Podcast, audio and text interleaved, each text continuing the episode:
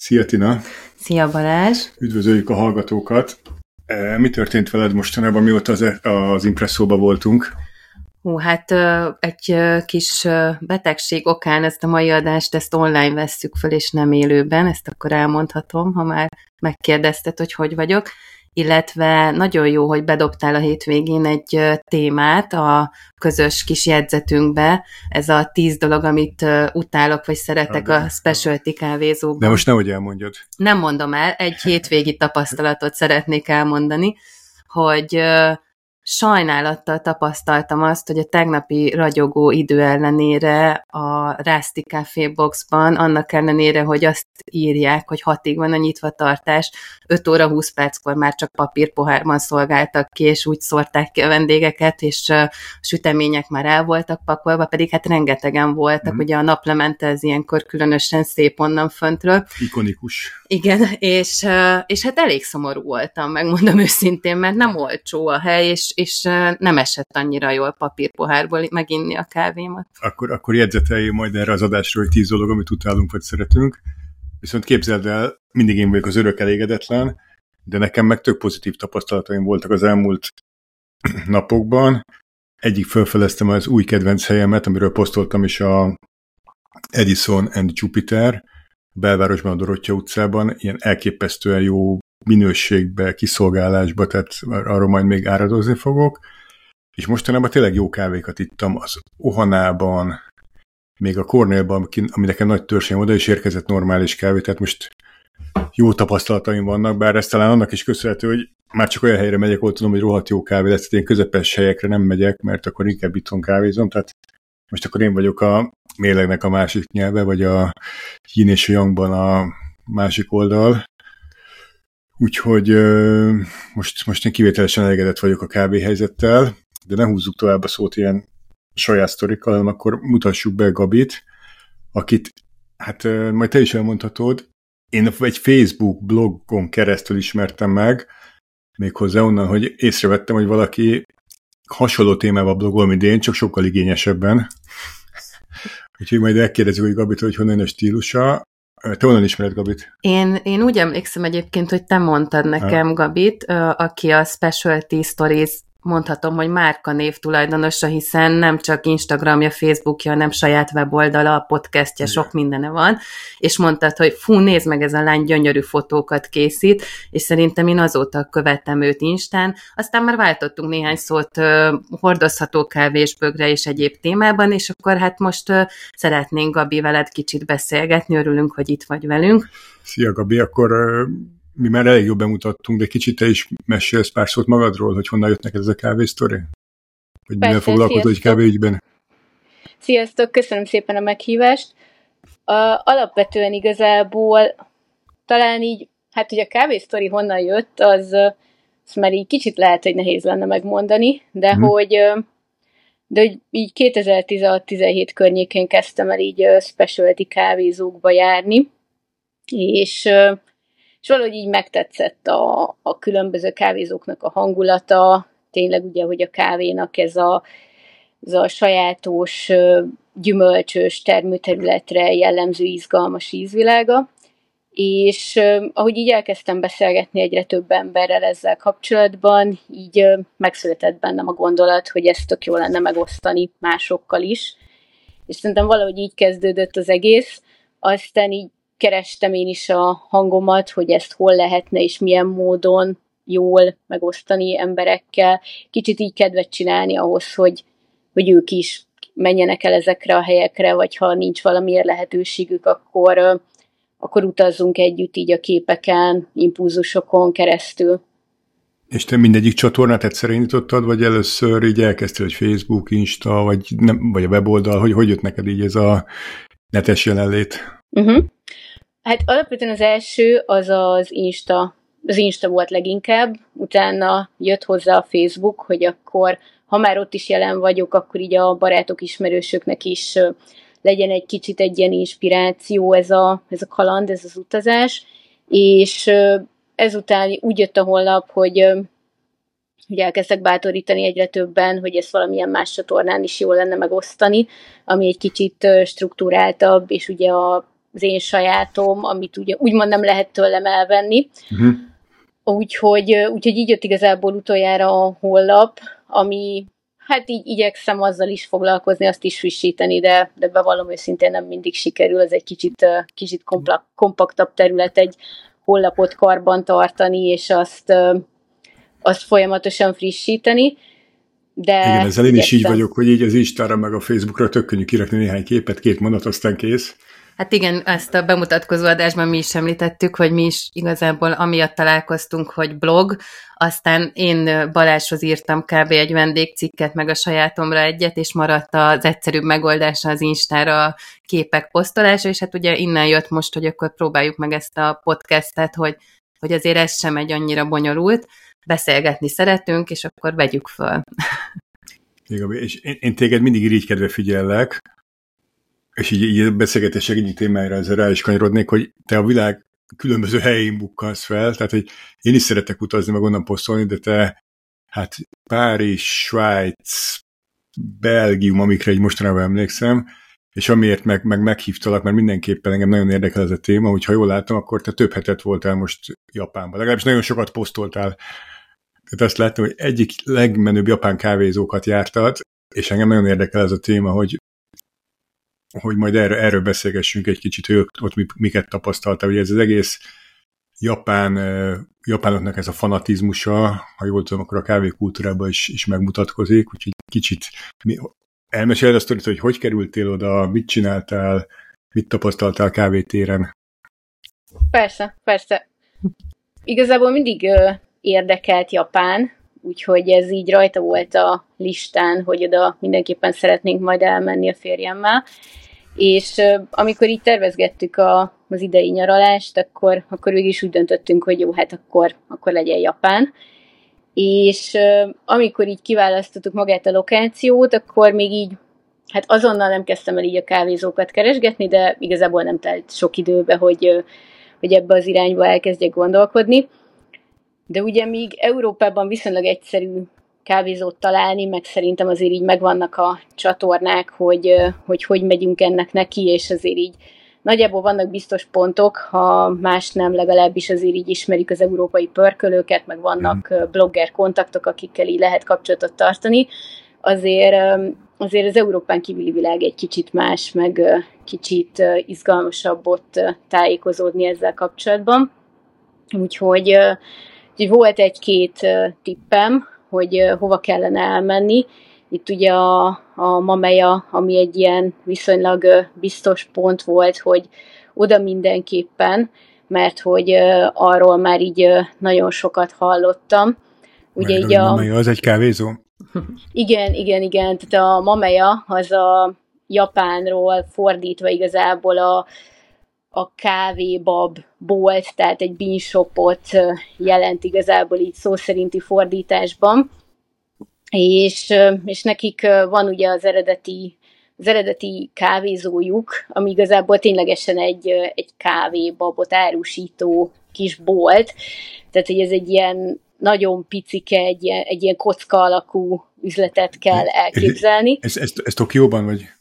Igen, igen, Tokióban, hm. és itt igazából ő nekik ténylegesen az elsődleges cél az az, hogy uh, ugye a, igyekeznek a legjobb uh, pörkölőktől beszerezni a kávékat, és azt ők ott árusítják ebben a, ebben a kis üzletben, és a kávét pedig, amit mondjuk ott tehát hogy helyben fogyasztás az pedig igazából nincsen, tehát vagy hm. kávébabot vásárolsz, vagy pedig ott ők csinálnak neked egy egy filterkávét, vagy egy cold brew-t, és akkor azt így elviteles pohárban megkapod.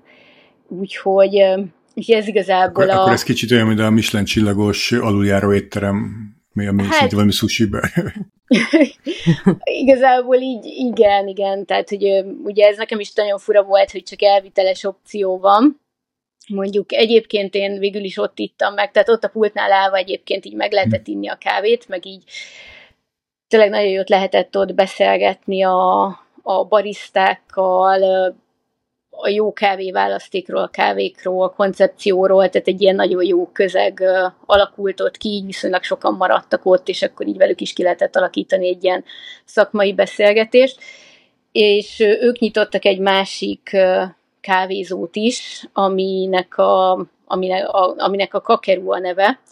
Ez, ez igazából egy ilyen, egy ilyen második szint, egy ilyen, egy ilyen hozzáadás ehhez a, ehhez a mameja koncepcióhoz. Itt már le lehet ülni egy ilyen U alakú pult körül, és ott igazából megkapod ezt, a, ezt az igazi magas szintű kávészolgáltatást. Tehát, de, hogy de itt akkor csak, csak filter, tehát nem, nem presszóznak, igaz? Úgy képzelem. Van egyébként ezen a helyen presszó Igen. is, tehát hogy itt ezen, ezen a helyen pont volt presszó is, meg koktélok, tehát hogy itt igazából, amit mi fogyasztottunk, mi kiválasztottunk egy menüt, és a menü az úgy nézett ki, hogy a itt panamai gésa menüt választottuk, volt egy, az Abu Panamának volt egy egy mosott és egy száraz panamai gésája, és akkor ezeket lehetett így egymás mellett kóstolni. Az első az egy cold brew volt, így mind a kettőből.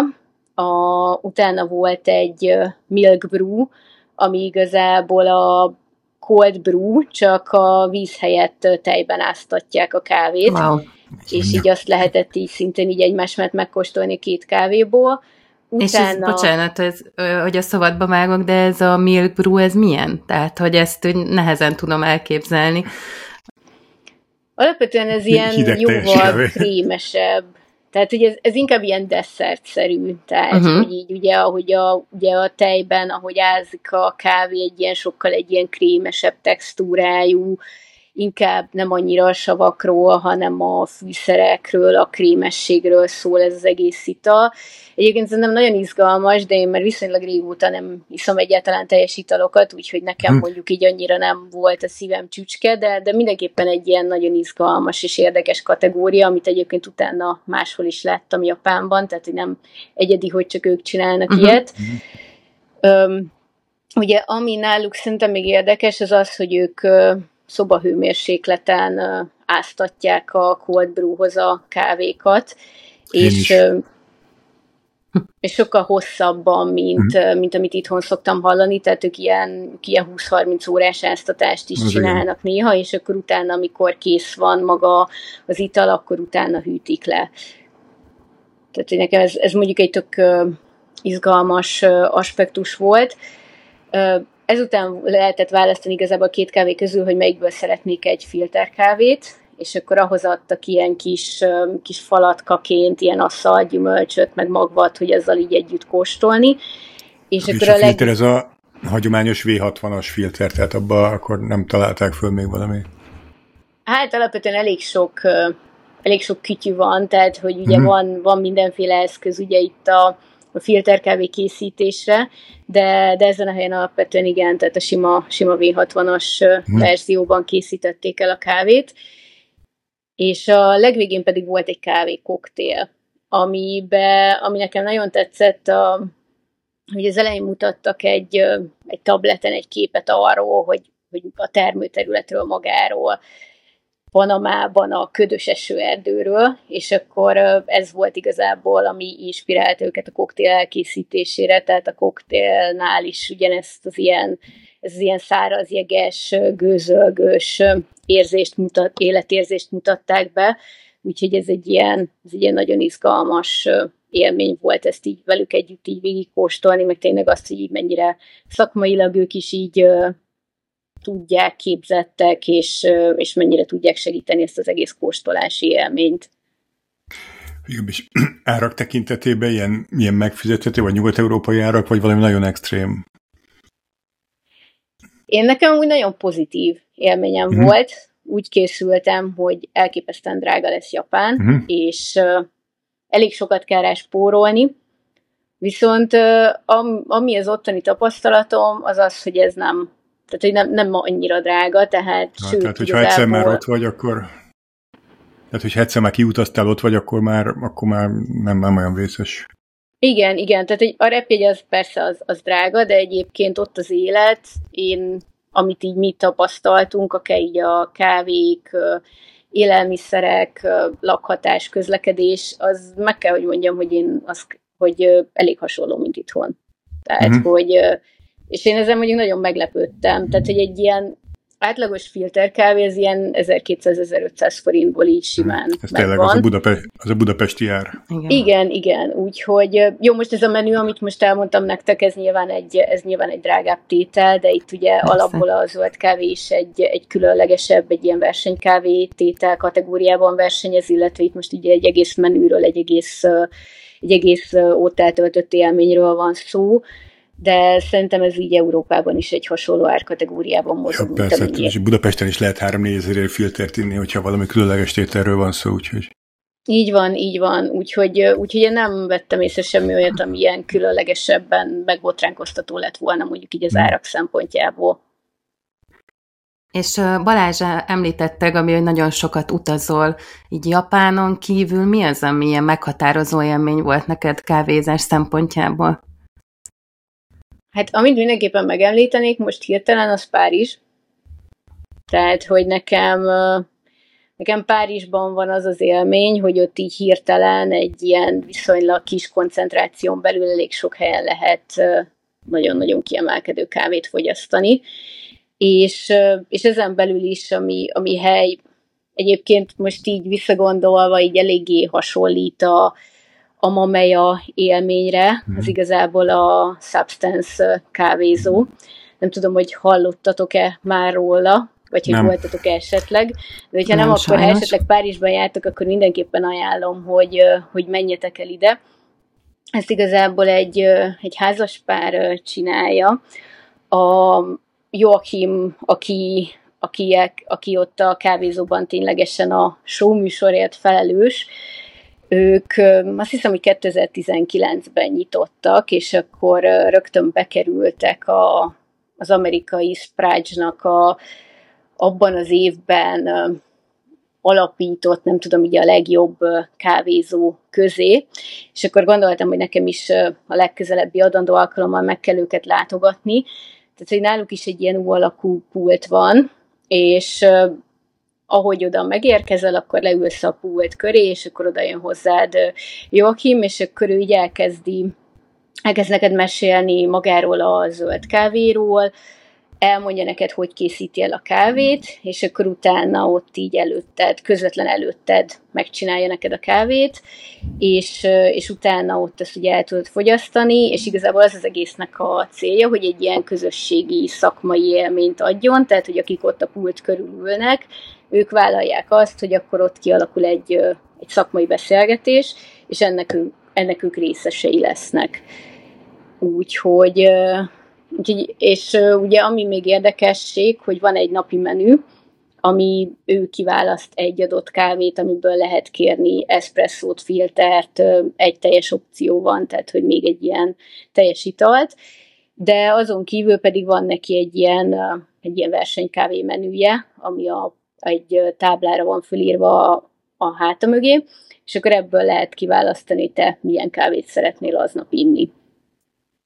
Úgyhogy, úgyhogy ez egy nagyon izgalmas élmény, és akkor hát az elején ő európai, meg ázsiai, főleg ázsiai pörkölőkkel kezdett el kooperációban dolgozni, de most már azt hiszem, hogy talán egy két éve a pörkölést is ő maga csinálja, és a farmokkal igazából direkt kapcsolatban van tehát hogy egy ilyen ezért is a történetek nagyon izgalmasak, meg hitelesek, mert hogy ő ténylegesen a farmerrel tartja a kapcsolatot. Én egyébként, bocsánat, azt, azt kérdeztem volna meg pont, hogy francia pörkölőt ismertek-e, mert én bevallom, hogy nem, de akkor ezek szerint Gabi azt mondott, hogy ők ott ebben a kávézóban, tehát nekik saját pörkölőjük is van. Igen, igen, igen, és ráadásul egy ilyen látványpörkölő, tehát hogy meg is lehet nézni ott a, az üzletnek a hátuljában ilyen üvegablakos látványpörkölő van, tehát hogy így el is lehet közvetlen mellette menni. Gabi, csak hogy a, a műsor amatőr volt, tehát erősítsük, én még visszaugranék egy kicsit Japánra, itt, hogy ugráljunk. Ugye volt, tehát, hogy neked a teljes cold brew volt a, az egyik ilyen, ilyen teljesen új dolog, amivel nem találkoztál, bármilyen élmény, amire azt ad, hogy hú, hát ez, ez Európában el nem tudod képzelni, vagy ilyet még sose láttál, annak ellenére, hogy sokat jártál a világban? Uh, abszolút. Tehát, ugye, vannak ilyenek egyébként több is. A, az egyik az a, van egy másik pörkölő, a Glitch, aki, aki egy ilyen Japánban egy ilyen helyi pörkölőnek számít, Ők egyébként Tokióban pörkölnek, és ott van nekik több kávézójuk, de még emellett Oszakában, meg Nagoyában is van kávézójuk, és ami nekem egyébként ott egy nagyon nagy élmény volt, ez az, hogy bementem, és így egymás mellett sorakozott nagyjából 15 kávé, kávé amiből tudtál választani.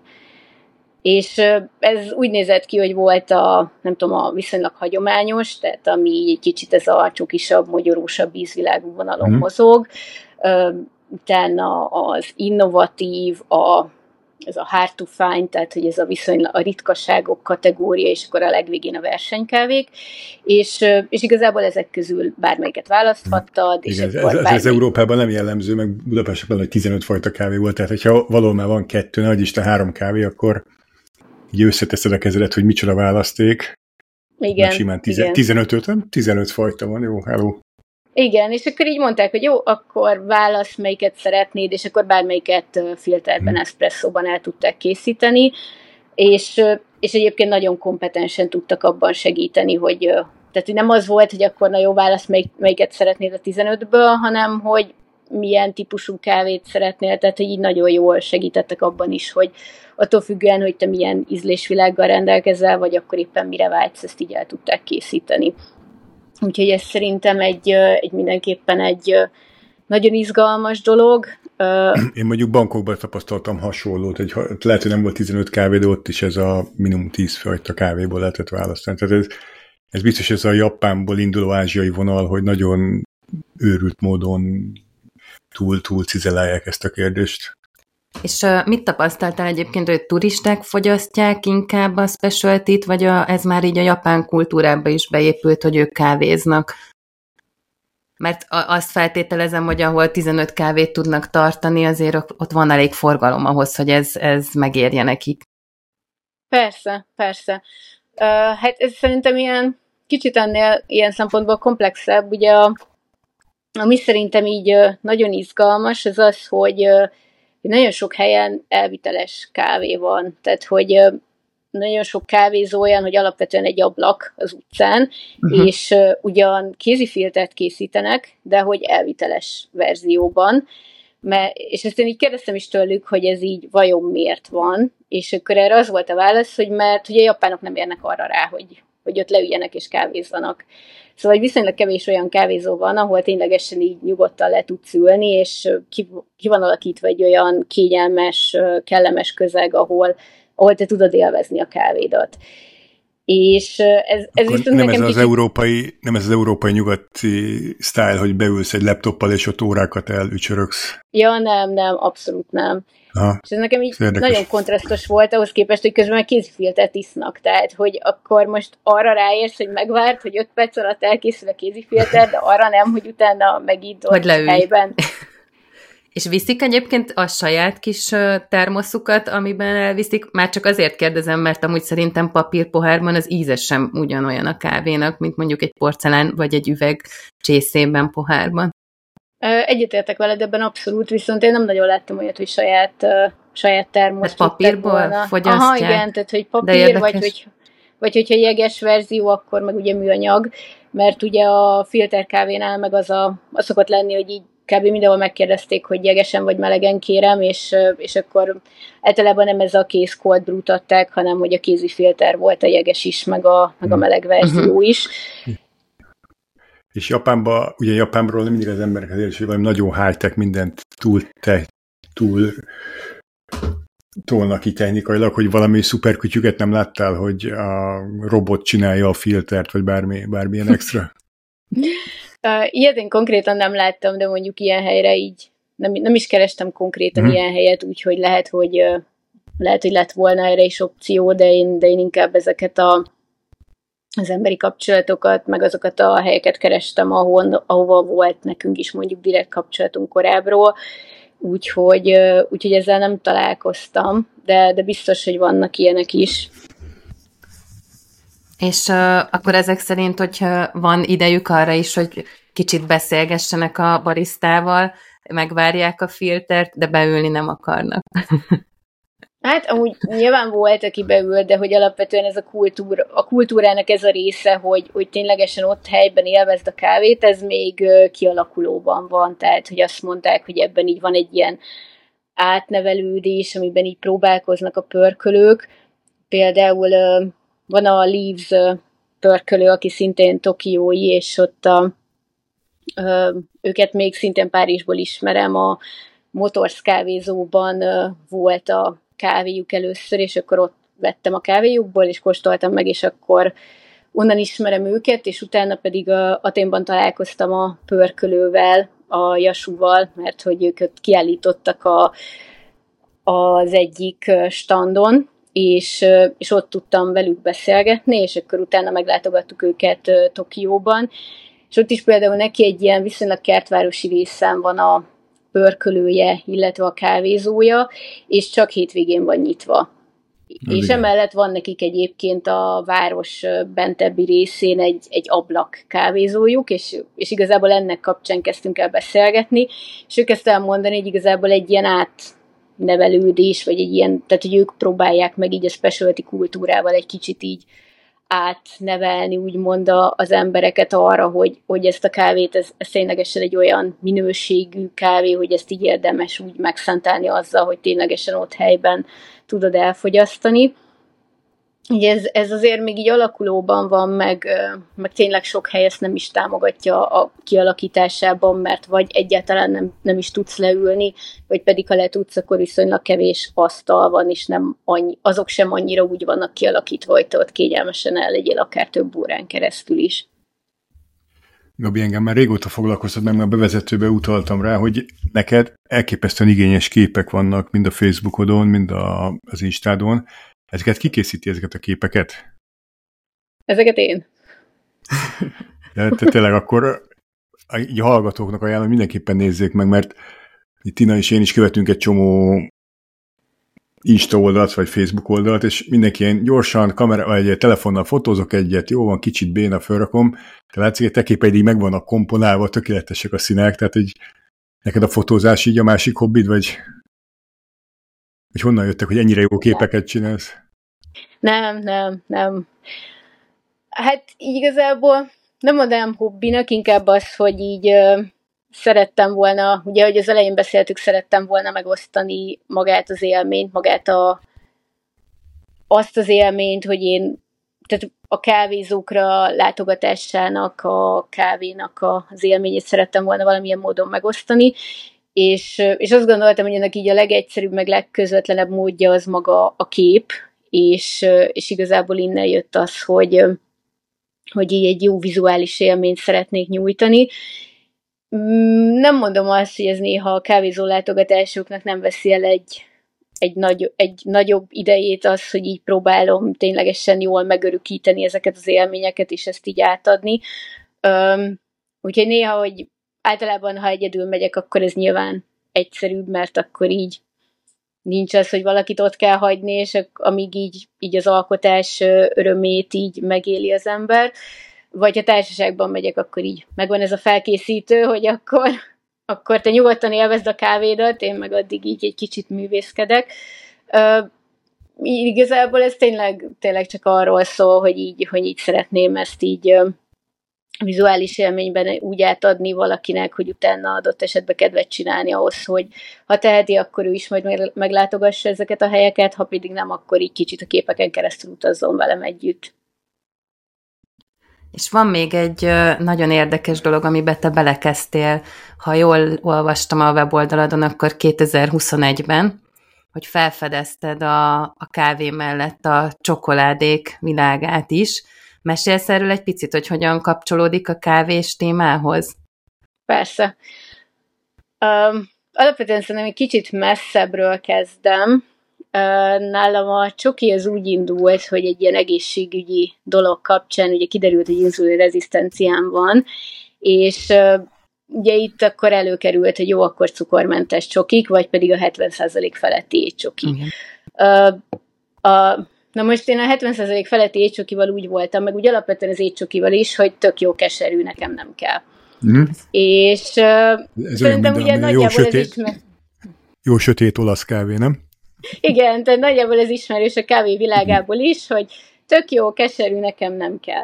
És akkor ö, egyszer csak ö, így ö, nem is tudom, hogy mi volt így a, a trigger pontja, de eszembe jutott, hogy a, az öcsém kezdte nekem mondani, aki egyébként Londonban él, hogy, hogy a kávézókba látott csokikat is, és hogy, hogy ez engem érdekel el, meg hogy mi ez a specialty csokoládé. És, és akkor ennek így elkezdtem utána nézni, hát hivatalosan nem feltétlen specialty csokoládénak hívják, hanem Bintubár vagy Kraft csokoládénak hívják ezeket, de hogy, de hogy elkezdtem ennek utána menni, egyet-kettőt megkóstolni, és így meglepettem, vettem tudomásul, hogy hát igen, a, a csokoládé, az étcsokoládé sem feltétlen keserű, mint ahogy a kávénak sem kell keserűnek lenni, tehát hogy ugye minden attól függ, hogy egy ilyen nagyon jó minőségű kakaóbabot, ha megvásárol a készítő, és azt utána ugye világosan, világosra pörkölés, ugye abból készíti el magát a csokoládét, akkor ugye teljesen hasonlóan, mint a kávéhoz, akkor az eredmény ez egy hasonlóan komplex, izgalmas, gyümölcsös, fűszeres, sokszínű ízvilággal tud rendelkezni. Úgyhogy igazából innen jött nekem így első körbe a párhuzam, hogy hogy hasonlóan tényleg izgalmas, érdekes ez a világ, és, és ugye maga a a kakaó és a kávé öv, tehát az úgynevezett bimbelt, az ugye, az ugye egyezik igazából, tehát hogy ugye nagyon sok olyan ország van, ahol, ahol mind a kettőt is termelik, és, és akkor kezdtem el gondolkodni rajta, hogy, hogy mi lenne, hogyha esetleg kipróbálnánk őket együtt, mi lenne, ha megnéznénk, hogy így ők egy, együtt hogy működik ez a, ez a két csodálatos gyümölcs igazából. És, és így kezdtem el kísérletezgetni igazából a, a single origin, tehát az ízesítés nélküli étcsokoládék, és a filter kávénak a párosításával. És nagyon-nagyon jó élményeim származtak ebből, úgyhogy ugye a kávé az még annyival is jobb, mint ugye a, a klasszikusabb bor és csoki párosítás, hogy a kávé ugye meleg, és ezáltal, ahogy a szánkba veszük a csokoládét, és elkezd olvadni, ugye, hogy egy korty kávét iszunk rá, ugye ez tovább segíti az olvadást, és egy ilyen még harmonikusabb, jobb házasítást tud kialakulni a szánkban. Úgyhogy igazából ez az, ami, ami vezérelt abba az irányba, hogy ezt szeretném másoknak is megmutatni, és, és engem, engem egy dolog érdekel már nagyon, hogy ez Budapesten valahol meg tudom kóstolni? Tehát, hogyha azt mondom, hogy jó, engem érdekel a Single Origin csoki, akkor merre induljak? Hát alapvetően van, van ugye Magyarországon négy ilyen bintubár csokoládé készítő. Van a Rózsavölgyi, amelyiknek ugye a belvárosban Igen. nem olyan régen megnyílt a, az új üzlete a Párizsi udvarban, úgyhogy szerintem viszonylag ők. És ott lehet kóstolni is? Tehát, hogy nem csak úgy, hogy bemegyek, veszek egy tábla csokit, hanem kóstolni is tudok? Én úgy tudom, hogy nem lehet kóstolni náluk. Na tessék. Viszont Gabi, neked szoktak lenni ilyen eseményeid, ha jól tudom, ez a kávé, csoki, kóstoló igen, vezetett igen, módon. Igen. Lesz ilyen mostanában tervezel? Most Gabi a négyből még csak egyet mondott.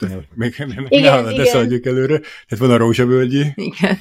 Igen, akkor van ezen kívül még a Fabrik, amelyik szintén Budapesten található, de ugye a a ez a fabrik kávézó, ez nem a fabrik kávézó. Nem, nem, ez a fabrik csoki, tehát így Aha. teljesen, teljesen okay. más. Ö, őnek is, őnek a műhelye van itt Budapesten, uh-huh. illetve elég sok ilyen ezeken a különböző vásárokon, ezeken a kézműves vásárokon, amik szoktak lenni hétvégéken itt Budapesten, ott ő így viszonylag gyakran meg is szokott fordulni, uh-huh. tehát ott például, hogyha látjátok, hogy ő kiállító, akkor ott lehet nála kóstolni. Van még ezen kívül a Harrer, ők Sopronban vannak a igen, Harrer Na, őt már hallottam, igen. Igen, és ugye őnáluk például van egy ilyen, egy ilyen kóstoló esemény, ahol így végig lehet kóstolni, hogyha arra bejelentkeztek, akkor végig lehet kóstolni a választékot, illetve van a negyedik a Sokokárd, ők pedig Albert Kázmér pusztán vannak, szintén az osztrák határ mellett, és hozzájuk is be lehet jelentkezni egy ilyen, egy ilyen élménypajta látogatásra, ahol így elmesélik a, a, a termőterület látogatásaikat, illetve náluk is akkor tudtok kóstolni. Akkor ez a jobb kávét könnyebb inni Budapesten, mint jó csokit.